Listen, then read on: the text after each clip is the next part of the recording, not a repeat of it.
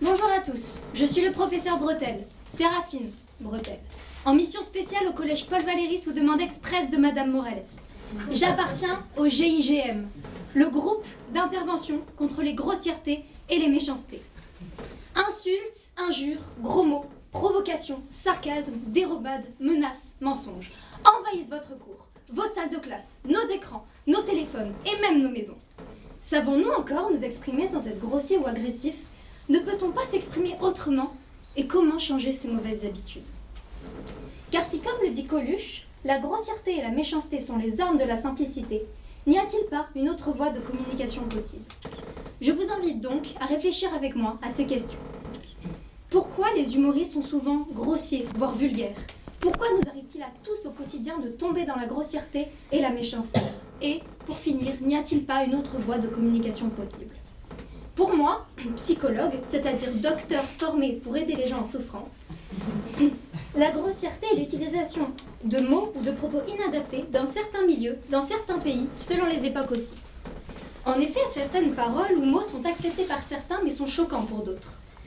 Ainsi, les fameux putains ou cons sont des jurons populaires au sud de la France, mais de lourdes insultes au nord de Valence. C'est donc une question d'apprentissage, d'éducation. Et la méchanceté est faire une action volontairement blessante envers les autres.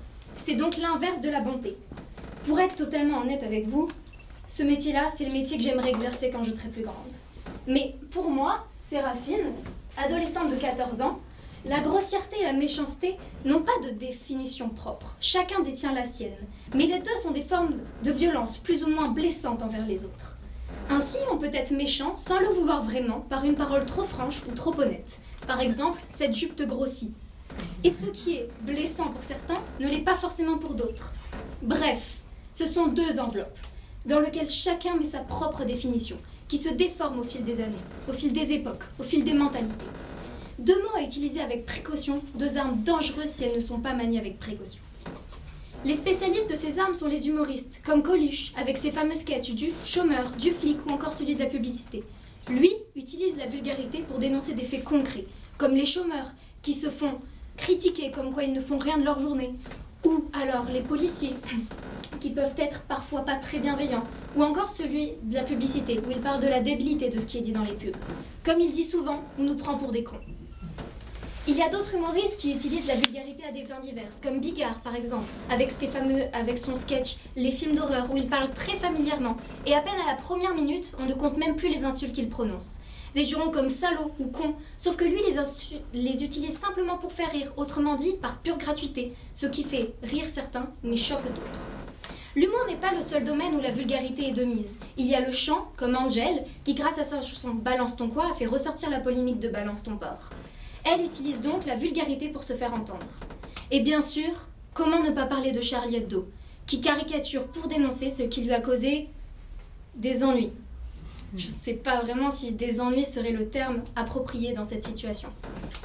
C'est véridique que la grossièreté et la méchanceté sont deux exutoires vers lesquels on penche facilement. Mais est-ce vraiment le meilleur moyen d'exprimer ses sentiments? Non, je ne pense pas. Parfois, on n'arrive pas à se contenir, ce qui engendre des vulgarités. Mais à force de ne pas se contenir, ces vulgarités remplacent les bases mêmes de la communication. La communication, qui vient du latin cum, avec, donc une communication se fait forcément à deux. Lorsqu'une communication monopolise, lorsque la vulgarité monopolise la discussion, on parle avec la vulgarité elle-même et plus avec la personne. C'est parfois simple d'être grossier ou agressif quand on veut faire passer un message clair, ne pas paraître faible.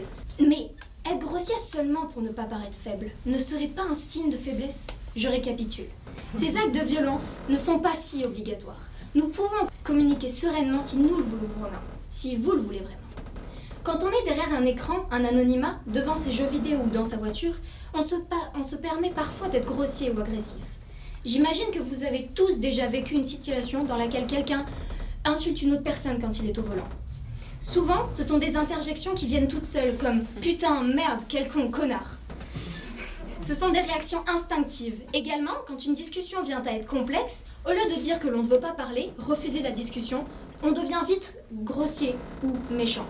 Bien sûr, on ne va pas se le cacher, quand on est sur les nerfs, un bon ta gueule remplace la discussion. Mais n'oubliez pas que la méchanceté nous sépare, la bonté nous rassemble. Cette enveloppe peut changer si vous le voulez vraiment. Voulez-vous rester dans cette ère toxique, malsaine, funeste, brutale, cruelle, infâme Ou voulez-vous démarrer dans un monde bon, respectueux, charitable, soigné, éduqué, humain? À vous de choisir. Si vous choisissez la deuxième option, je peux vous enseigner la communication. Oui. Ah, vous voulez? Oui. Ah, d'accord. Déjà, qu'est-ce qu'une communication non violente? Comment la mettre en place et que peut-on en attendre? En une phrase, la communication non violente est une manière de communiquer qui met l'autre personne au centre d'un processus qui consiste à...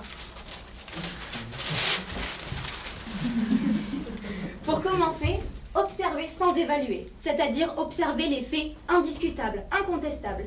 Par exemple, préconiser, la réunion commence en retard, ça, c'est une observation. Mais de dire tu es toujours en retard en réunion, ça, c'est un jugement, une évaluation. Après, dire son sentiment en disant je, c'est-à-dire dire ce que l'on ressent nous et ne pas imposer son sentiment aux autres. Par exemple, de dire quand tu me sens, quand tu me laisses seule, je me sens triste. Ça, c'est un, c'est un sentiment qui répercute que sur soi-même.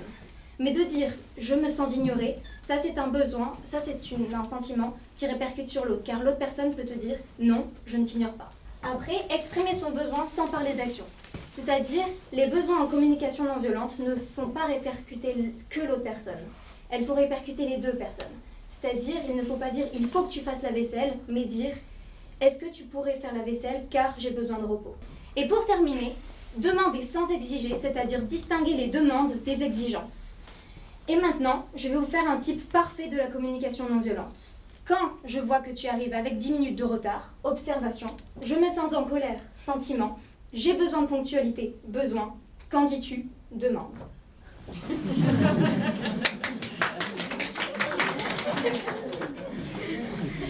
On peut dire que la communication non violente promet de belles relations. Pour ma part, je dirais que la communication non violente peut sembler stupide au premier abord. Mais lorsque l'on la pratique chaque jour, elle aide réellement à faire la barre entre les personnes dangereuses, toxiques, des personnes bienveillantes. Merci de m'avoir écouté.